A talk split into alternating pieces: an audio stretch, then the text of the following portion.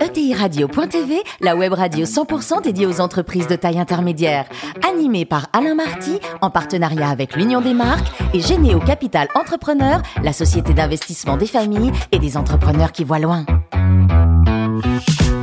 Bonjour à toutes et à tous, bienvenue à bord de ETI Radio.tv. Vous êtes plus de 43 000 dirigeants d'entreprise à nous écouter chaque semaine en podcast. Réagissez sur les réseaux sociaux, sur notre compte Twitter ETI Radio. Thierry Dubas TV à mes côtés pour co-animer cette émission. Fanny Letier, cofondatrice de Généo Capital Entrepreneur. Bonjour Fanny. Bonjour. Et Jean-Luc Chétrit, directeur général de l'Union des marques. Bonjour Jean-Luc. Bonjour. Jean-Luc, nous recevons un patron d'ETI formidable, comme tout ce qu'on reçoit d'ailleurs chaque semaine. Emmanuel Viellard, qui est directeur général de l'ISI. Bonjour Emmanuel. Bonjour. Alors 1963, vous naissez à Belfort, diplômé de l'EDEC, et vous avez passé deux ans dans les forces spéciales après. Racontez-nous, c'était une aventure passionnante, non? Oui, passionnante, oui. Non, passionnante et très très euh, instructif. Pour la suite, ça m'a beaucoup servi. 1987, vous intégrez euh, l'ancêtre d'Accenture. Euh, votre meilleur souvenir de cette période et la- la- la- le meilleur, c'était quoi? Pire souvenir, meilleur souvenir? J'ai fait par exemple la liquidation de la Normède, euh, pire souvenir. Ah oui. Voilà, avec euh, Dunkerque et puis ensuite euh, dans le sud également. Donc là, c'était compliqué de pouvoir tout, tout liquider, terminer les derniers bateaux et puis et puis tout fermer. Et puis après, des très bons souvenirs. Oui, il y a eu des, des très bons souvenirs. Par exemple, le redressement de petits bateaux à Troyes qui était destiné à être fermé et puis euh, qui était relancé avec euh, un plan stratégique sur lequel j'ai travaillé pendant six mois. Donc euh, très bons souvenirs. Alors vous rejoignez l'ISI et VMC en 1995. Vos premières fonctions, c'était quoi exactement au sein du groupe? Alors j'étais contrôleur financier du groupe. Contrôleur Ah, financier. contrôleur. Et donc en fait, Attention. hein. C'était en fait, j'étais chargé d'intégrer une des acquisitions que nous avions réalisées aux États-Unis. Alors- nouveau pour le groupe. L'histoire, c'est 1777 avec une fabrique de mouvements d'horloger. Alors c'était effectivement euh, la société Chapi qui, euh, en 1777, avait mis euh, au point les premiers procédés de fabrication de vis euh, d'une façon industrielle. Et puis ensuite, il y a eu des, les premiers brevets datent de 1806. D'accord. Euh, et donc le développement dans l'activité fixation viennent de, de cette partie-là. Et aujourd'hui, donc, le chiffre d'affaires, on est un petit peu moins 2 milliards, on tutoie à 1 milliard 7. Euh, nombre de collaborateurs au total, vous avez combien de personnes? 12 000. 12 000. Et, et les différents métiers, parce que ça a dû changer depuis 1777. Euh, Un petit peu, effectivement. Au départ, on fabriquait du fil, puis ensuite euh, des clous pour faire les chevaux, des fixations pour le bâtiment, hein, pour les de bois, et puis ensuite, euh, euh, eh ben, une partie des, des boulons de la Tour Eiffel viennent de, Ah oui. de, de chez nous. Voilà. Ils tiennent bien, en tout cas. C'est... Oui. Mais ils rouillent pas, vous avez vu. C'était du, c'est du solide. Euh, et puis ensuite, euh, une activité qui, qui, est- qui s'est développée dans, dans le, ce qu'on appelle le, le standard et le bâtiment, euh, dont nous sommes sortis parce qu'on n'avait pas la taille critique, et pour se développer dans la partie aéronautique. Euh, une branche automobile qui est assez conséquente également, et puis plus récemment, donc un développement dans le médical, où là, euh, donc nous on n'est pas dans l'orthèse, on est dans la prothèse, donc on fabrique tous les implants métalliques ou plastiques euh, qui sont utilisés à la fois pour les articulations, donc genoux, hanches, épaules, ou euh, pour le rachis, euh, donc euh, une belle scoliose par exemple, ça se redresse, et également toutes les activités trauma et, et extrémités, donc des plaques et des vis que vous pouvez vous implanter lorsque vous avez une fracture. Le capital de l'entreprise aujourd'hui? 65% familial. Fanny? Alors, euh, depuis votre arrivée dans l'entreprise, la PME est devenue ETI, mais elle est aujourd'hui euh, un grand groupe. Euh, quels ont été les, principaux leviers de, cette croissance? Alors, vous avez raison de dire que, par définition, on a rejoint les grands groupes, mais dans l'état d'esprit, on est toujours resté une PME. hein. donc là, on n'a pas bougé et on est resté avec cet esprit entrepreneurial, proximité, des petites équipes légères, comme dans les forces spéciales, vous voyez. Donc, euh, pour pouvoir être agile et aller vite. Euh, alors ensuite, euh, le, le parcours, il a été dicté par les événements, c'est-à-dire qu'on a été obligé de croître rapidement, notamment dans la partie aéronautique, pour atteindre une taille critique. Si vous êtes trop petit dans l'aéronautique, vous pouvez pas faire face à la taille des programmes, vous pouvez pas faire face au développement d'un nouvel avion, vous pouvez pas parler en direct avec Airbus ou avec Boeing. Donc il faut avoir une taille critique. Dans l'automobile, c'est pareil. On a cherché notre place, on a préféré à un moment donné reculer pour mieux se repositionner. Et donc on n'a pas cherché la taille pour la taille, mais on a vraiment été rechercher la stratégie et ce qui a guidé euh, voilà notre développement. Euh, là, on tente une aventure dans la partie médicale. On n'a pas commencé depuis très longtemps. Aujourd'hui, ça fait à peu près 150 millions d'euros de chiffre d'affaires et près de 1000 personnes. je suis pas sûr de réussir. Et donc, si on voit qu'on réussira pas à atteindre la taille mondiale, eh bien, on ira chercher un développement ailleurs. Alors vous avez réalisé avec succès euh, de nombreuses acquisitions. On sait pourtant que, c'est compliqué. Une acquisition sur deux se traduit par un échec. Euh, quels ont été vos facteurs clés de succès pour réussir ces intégrations? Alors, le, une chance sur deux de réussir, effectivement, moi je pensais que c'était même... Euh, Inférieur, quoi. Oui, voilà, exactement. C'était plus 70%. Toutes nos acquisitions n'ont pas été réussies. Hein. Mais néanmoins, euh, on a été chercher, fidèle à une stratégie, euh, des parts de marché complémentaires, on a été faire des petits pas de côté, euh, mais à chaque fois c'était au service d'une stratégie. On n'a jamais fait des acquisitions dans une opportunité. Parce que voilà, il y a une banque d'affaires qui vous présente un beau dossier bien ficelé, puis allez, je saute dessus. Non, nous, on va déjà avoir une réflexion stratégique, on va cibler, et puis après, on va négocier. Et puis, euh, bon, il y a des acquisitions que, je regrette de ne pas avoir faites, hein, mm. parce qu'on n'a pas mis le prix. Mais d'autres euh, qu'on a réussi à faire et qui nous ont fait un grand bond en avant euh, et, tout à fait, tout à fait indispensable que de devoir faire des acquisitions à un moment donné. L'élément essentiel, c'est de pouvoir générer de la croissance organique par les acquisitions mm. et qu'on soit bien au service de la stratégie. Alors les commandos de la marine, euh, c'est aussi une école formidable de l'anticipation et de la gestion de crise.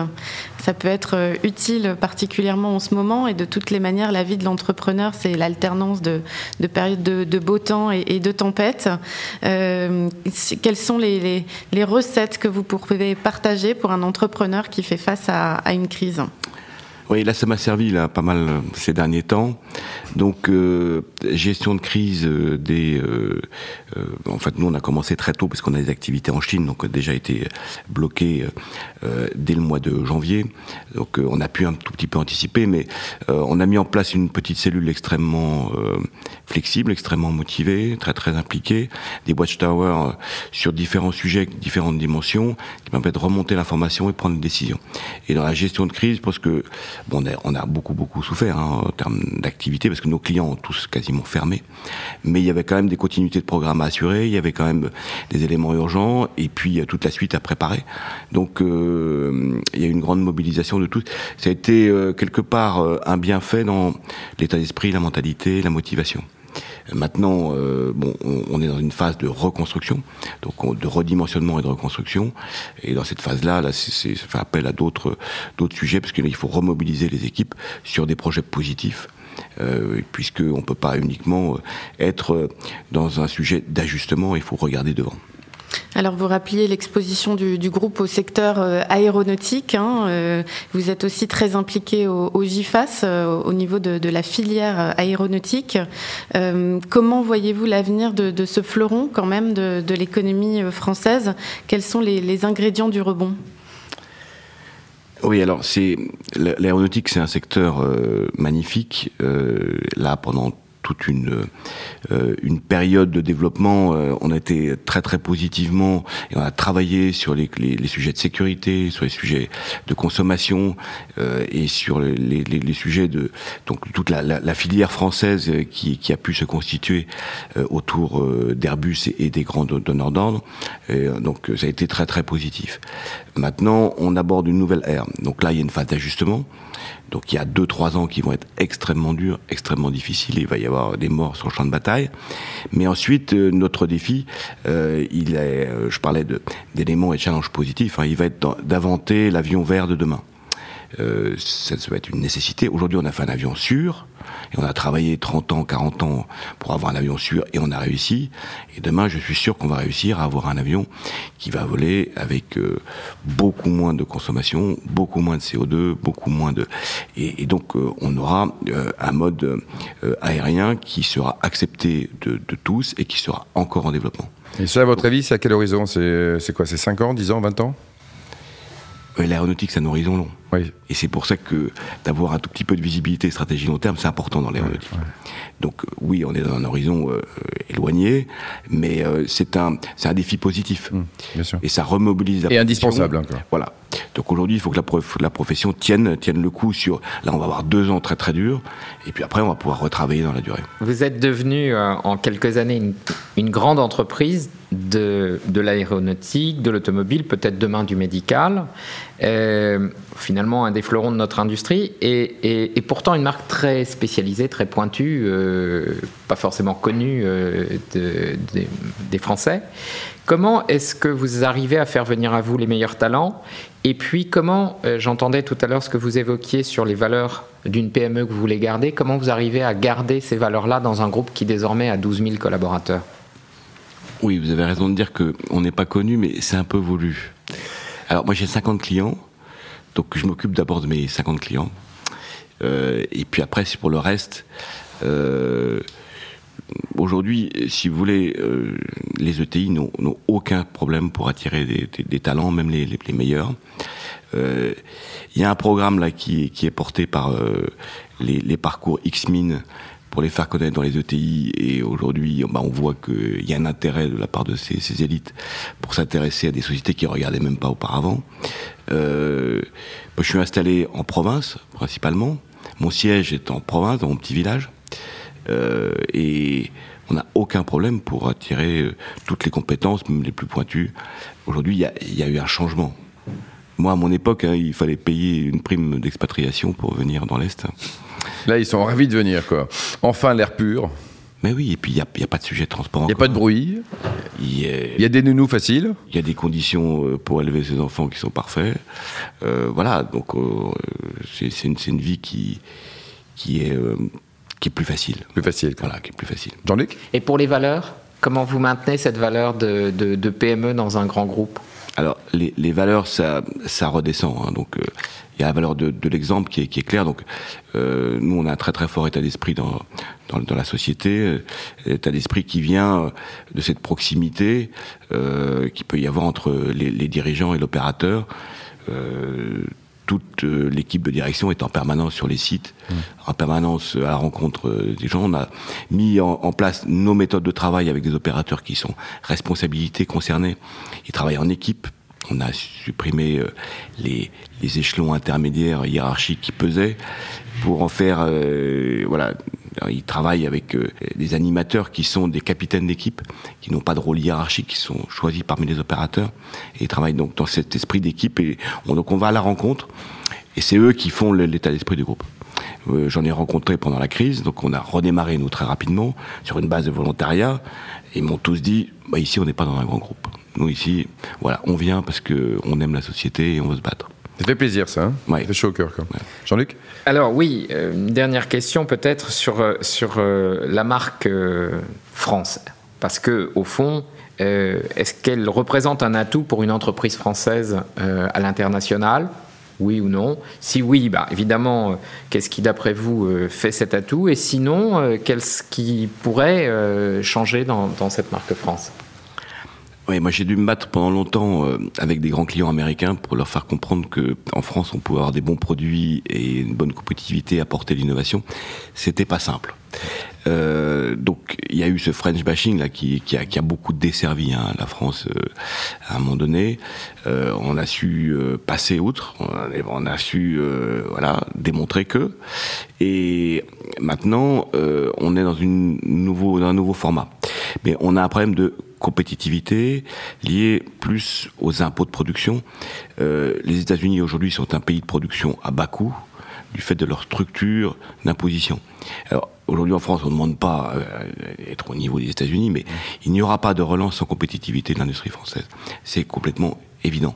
Donc si on peut alléger, euh, là il y a le programme du métier qui est complètement euh, aujourd'hui compréhensible de, de, tous, il n'y a aucune raison d'avoir des impôts pour produire en France. Mmh. On sponsorise euh, l'importation et on impose ce qui est produit dans, dans, le pays qui crée de la, la, la richesse. C'est pas possible.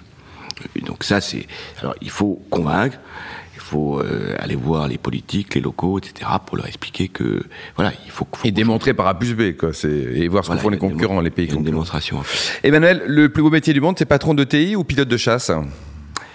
Alors, je pense que pilote de chasse, on a moins de soucis. Mais maintenant, il faut savoir, euh, voilà, euh, naviguer, si je puis dire. Il faut savoir naviguer proprement, et puis, euh, et puis, non, non, c'est c'est passionnant euh, et de pouvoir fédérer des équipes autour de, de, soi et puis les faire avancer. C'est bien. Euh, voilà, c'est formidable. Ça donne envie. Votre, meilleur, votre meilleur souvenir de trek en montagne, c'était quoi? Un trek en montagne, il fait euh, il y a quelque temps euh, un trek euh, en Himalaya, et il y a Ah oui. un petit peu long- longtemps, mais, mais magnifique et euh, des images qui sont gravées pour, pour toujours. Et côté vin, euh, votre cœur penche vers la Bourgogne, m'a-t-on dit. Voilà, effectivement, comme tout le monde, on commence par le Bordeaux et puis on- on- ensuite on, on s'affine avec la Bourgogne. Bon, comment se porte, ça c'est le vrai sujet en fait de l'émission de ETI Radio, comment se porte le club de foot de Belfort? Club de foot de Belfort, toujours bien géré, prêt à affronter une nouvelle saison et un très très beau parcours en Coupe de France comme d'habitude. Et pour terminer, il paraît que vous soutenez la, la rénovation de l'église du village, justement Voilà, rénovation de l'église, du presbytère, etc. Donc non, non, c'est la- c'est l'implantation locale qui est importante. Donc euh, nous, on est au milieu de notre petit village et on souhaite que notre village euh, bah, rayonne. Et euh, donc on s'occupe de, de, de sujets, euh, en plus qui nous tiennent à cœur. Donc voilà, c'est la, la continuité. Moi, mon rôle, c'est de, c'est de faire passer euh, euh, la société à la génération suivante dans de bonnes conditions et avec un environnement qui soit accueillant.